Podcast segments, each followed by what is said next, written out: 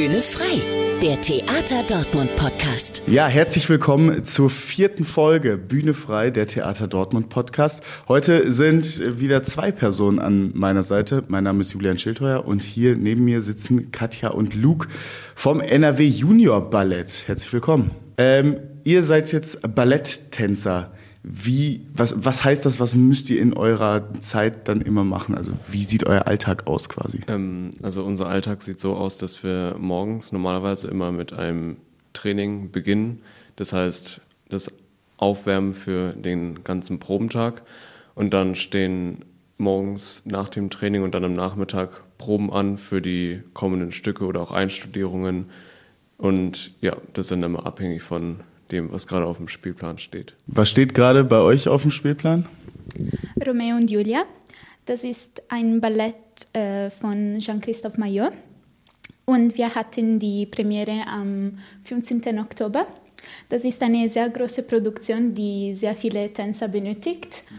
Und ja, wir hatten die Möglichkeit, diese Choreografie zu lernen und auch zu tanzen. Ja, Romeo und Julia kennt ja eigentlich jeder, ist ja eines der berühmtesten Stücke von äh, Shakespeare. Ähm, wie setzt man das dann im Ballett um? Also gibt es da irgendwelche Feinheiten, wo man daran genau arbeitet? Also im Ballett, es ist so, dass unser Körper eigentlich die ganze Geschichte erzählt. Und ich finde, dass in äh, dieser Version der Choreograf ein, eigentlich eine sehr gute Arbeit gemacht hat, weil er, er erzählt die Geschichte auf eine sehr effiziente Weise. Und ich denke, dass jeder, auch jemand, der mit Ballett nicht so äh, viel kennt, wirklich die Geschichte verstehen kann.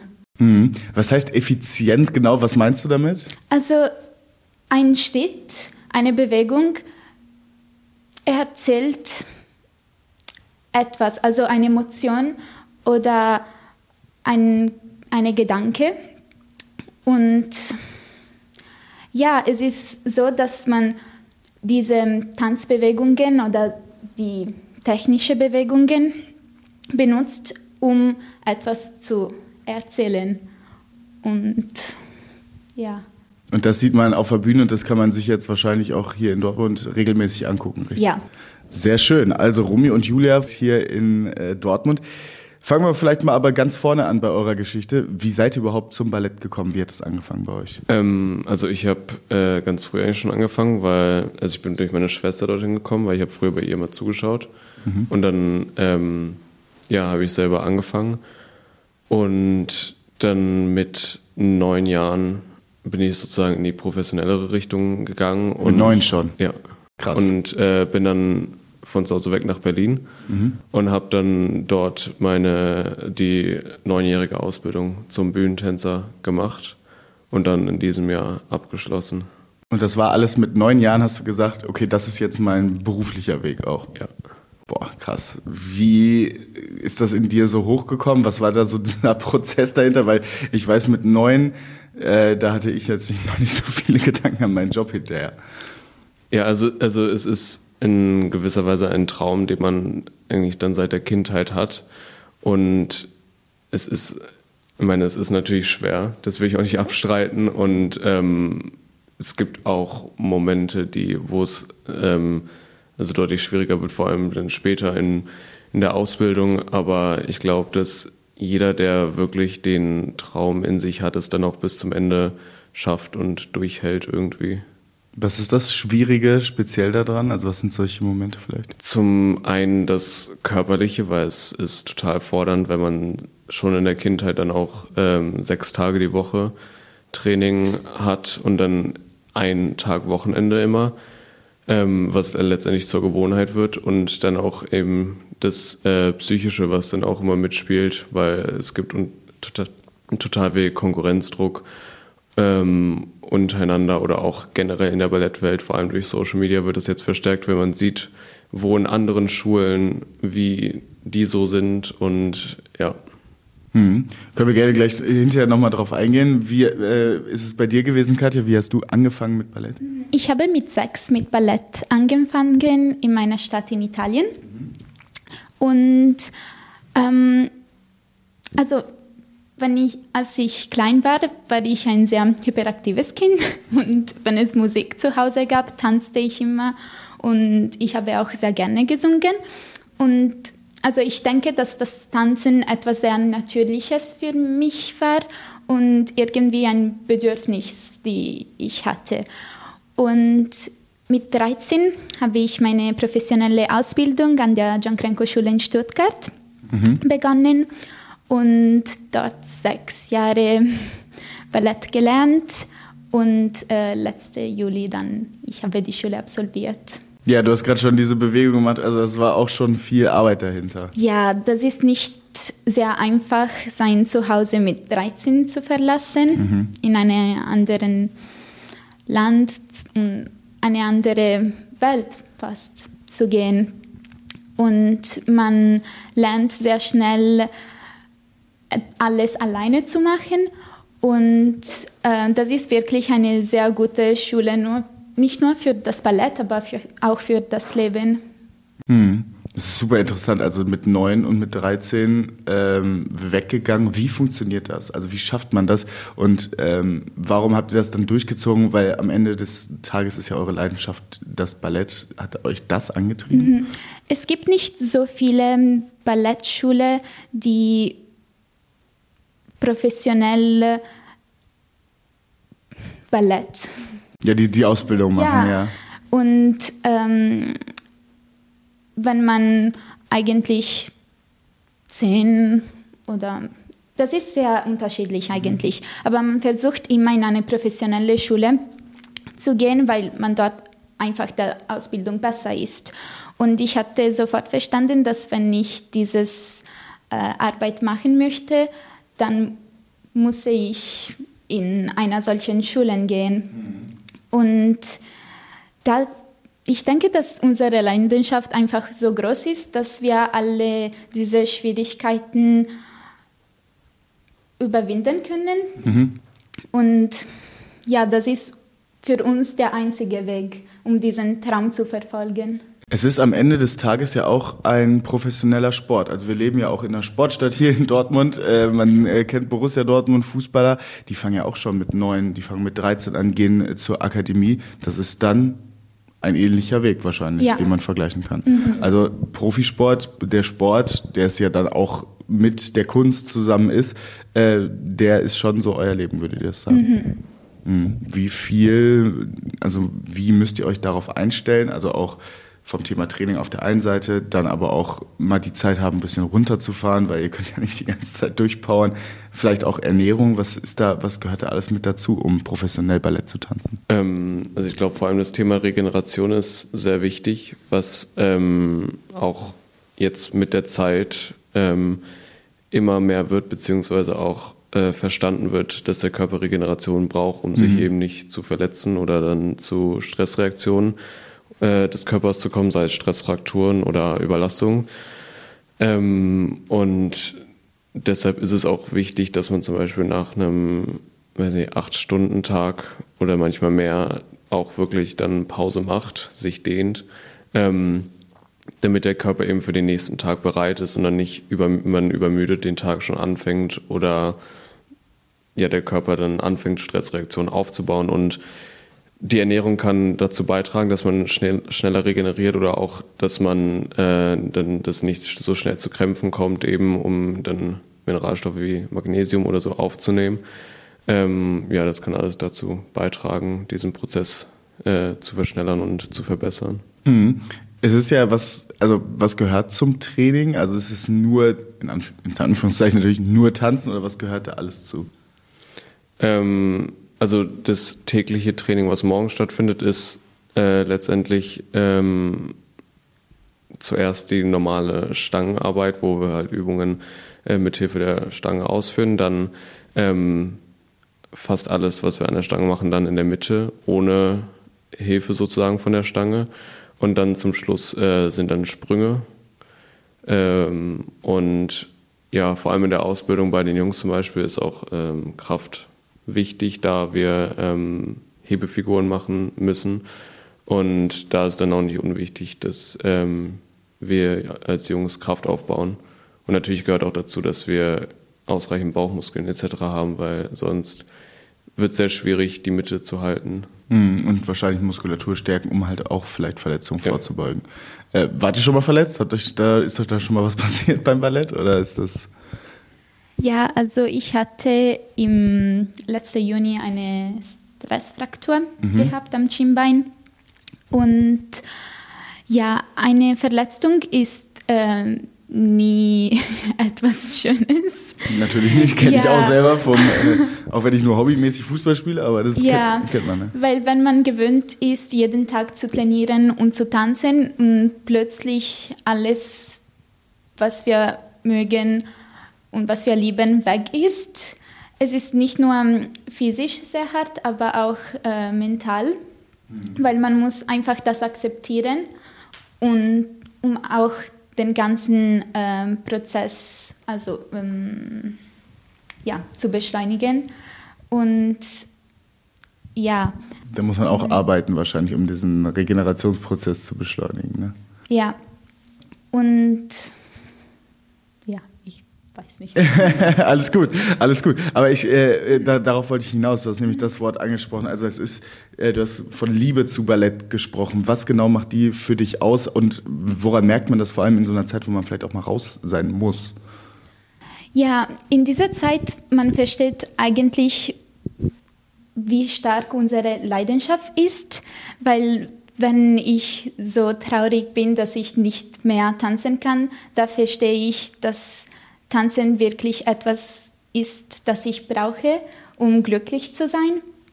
Und es ist etwas, das mich hilft, mich selbst zu sein mhm. und mh, mm, meine Persönlichkeit auszudrücken. Und ja, es ist ja eine Form von wirklich seine Essenz und sich selbst rauszubringen. Ja, äh, vielleicht eine Frage an euch beide. In welchen äh, Produktionen habt ihr schon mitgewirkt? Wahrscheinlich sind das super viele, aber was waren da so eure Highlights? Ähm, hier am Theater oder generell? Ähm, jetzt fürs Ballett. Also, also, genau. ähm, also vor allem in der Schulzeit haben wir auch ähm, einiges mit dem Staatsballett in Berlin gemacht, ähm, wie zum Beispiel Nussknacker ähm, oder auch andere Ballettstücke, die ähm, wahrscheinlich auch relativ bekannt sind. Und ja, eines der Highlights war es wahrscheinlich auch mit äh, dann neun oder zehn Jahren mit dem Staatsbild auch auf der Bühne zu stehen ähm, und dann Nussknacker aufzuführen. Ähm, und auch wenn man da noch relativ jung ist, hat man teilweise auch schon relativ viel Zeit auf der Bühne. Ähm, was natürlich Spaß macht und auch ähm, schön ist dann mit den äh, fertigen Tänzern und Stars dann auch auf der Bühne zu stehen und die auch dann tanzen zu sehen. Mhm. Guckt man sich da was ab dann? Ähm, also abgucken, also ja, man, man wäre gerne wie die, wie die es sind und bestmöglich, ähm, also im besten Fall arbeitet man auch dann so, dass man dahin kommt, aber es ist natürlich schwer. Natürlich, ja. Katja, wo hast du schon äh, mitgemacht und was war dein Lieblingsstück? Ja, also ich habe ähm, in sehr vielen Schulvorstellungen an der Krenko-Schule teilgenommen und auch letztes Jahr an einem Projekt im Kunstmuseum Stuttgart. Mhm. Und das war auch ziemlich interessant, weil ich nicht nur auf der Bühne tanzen könnte, sondern auch in eine komplett andere ähm, Weise ins Museum. Und ähm, ja, also ich habe verschiedene Stücke von der Klassik, vom klassischen Ballett mhm. und ähm, Moderne gemacht. Und ja. Ja, ähm, jetzt habt ihr gerade schon gesagt, also du warst in Berlin, du warst in Stuttgart. Ähm, wie seid ihr dann hier nach Dortmund gekommen? Wie war euer Weg da? Also in unserem letztes Jahr müssten wir ähm, einen Job finden, weil das ist Kennt man, wenn man aus der Schule oder aus dem Studium kommt, ja. Ja, und wir haben unsere Bewerbungen an verschiedenen Theater gesendet, an denen wir interessiert sind. Und das Theater Dortmund war einer von diesen. Mhm. Und dann wir sind also ja zum Vortanzen ähm, gekommen. Eine, und das Vortanzen ist eine normale Trainingsstunde, wo der Direktor und die Ballettmeister zuschauen. Und dann nach dieser Trainingsstunde habe ich ein Gespräch mit dem Direktor gehabt und den Vertrag bekommen. Okay. Äh, Luke, dein Weg zum Theater Don war der dann ähnlich? Ähm, ja, tatsächlich sind äh, über einen Kontakt bei einem Lehrer bei mir in der Schule ähm, ist der Direktor zu uns in die Schule gekommen und hat dann bei uns im Training zugeschaut. Und dann habe ich darüber den Vertrag hier bekommen, ähm, weil es ist generell, also äh, Vortanz, ähm, zum Vortanzen, es ist, findet jedes Jahr statt und ja.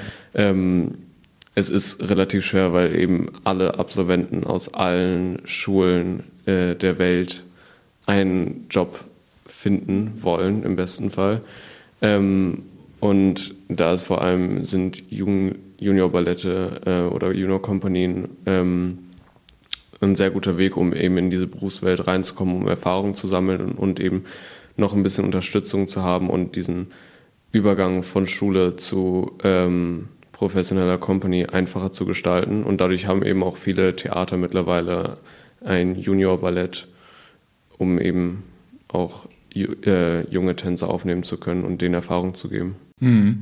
Ähm, ihr hattet eben beide schon, du hast es gerade auch schon angerissen wieder, über diesen Konkurrenzdruck geredet, auch in der Schule. Wie war dann euer, euer Gefühl, als ihr gehört habt, ihr kriegt jetzt diesen Vertrag hier am Theater Dortmund, ihr dürft jetzt hier eurer Leidenschaft beruflich nachgehen.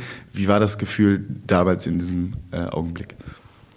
Also das Gefühl ist natürlich sehr schön, weil man immer, immer die Angst hat, am Ende dann ohne Job dazustehen und dann eventuell ein Jahr Pause machen zu müssen und dann sieht es auch vielleicht nicht gut im Lebenslauf aus, wenn man mhm. nichts hat und dann muss man auch irgendwie gucken, dass man weiter trainieren kann oder in Form bleibt.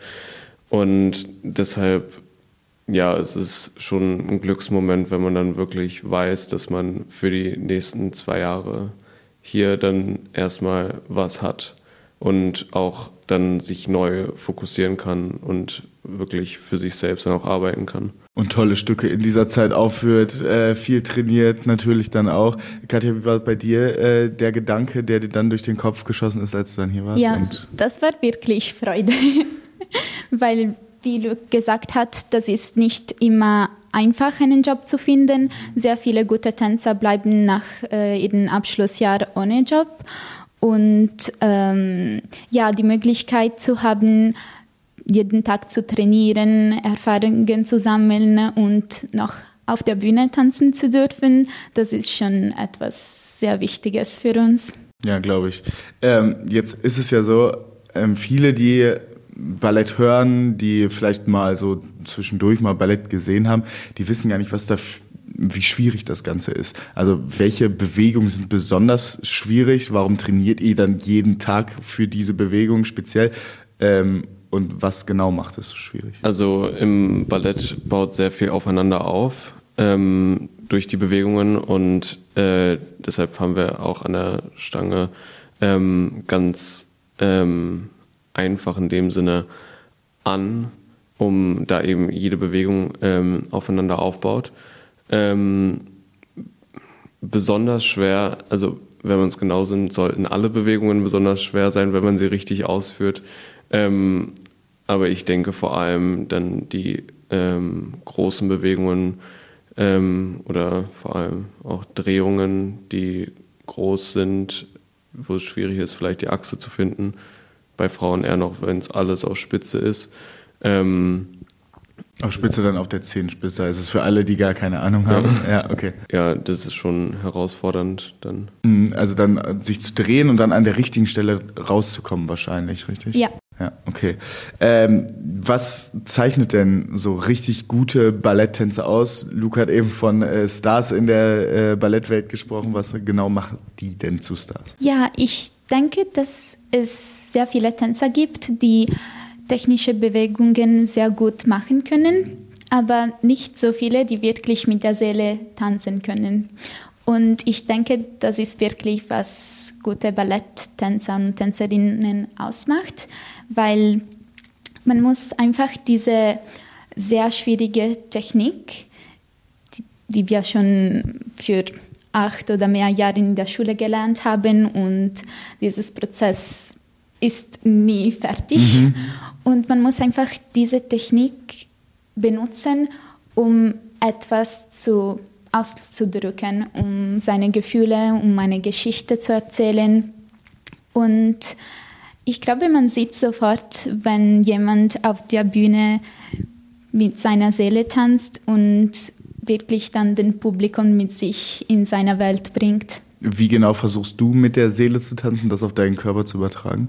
Also es ist, ich glaube, ein gutes äh, Balance zwischen Kopf und Herz. Mhm. So würde ich das beschreiben. Man muss dann eine gewisse Kontrolle für seinen Körper haben, um dann die Technik richtig auszuüben, aber dann wirklich seine Leidenschaft für das Tanzen in seine Bewegungen wirklich so durch einfließen ja. zu lassen und dann wahrscheinlich genau. auch auf die Gefühle zu konzentrieren, die dann dieses, je nachdem welches Stück es ist, dann ausmacht, oder? Ja, weil wenn man eine Geschichte erzählt, und wie zum Beispiel in Romeo und Julia, dann ist man ein bestimmter Charakter und man muss wirklich diesen Charakter sein und dadurch die äh, Geschichte erzählen. Aber es gibt auch sehr viele äh, Ballettstücke, wo es keine Geschichte gibt mhm.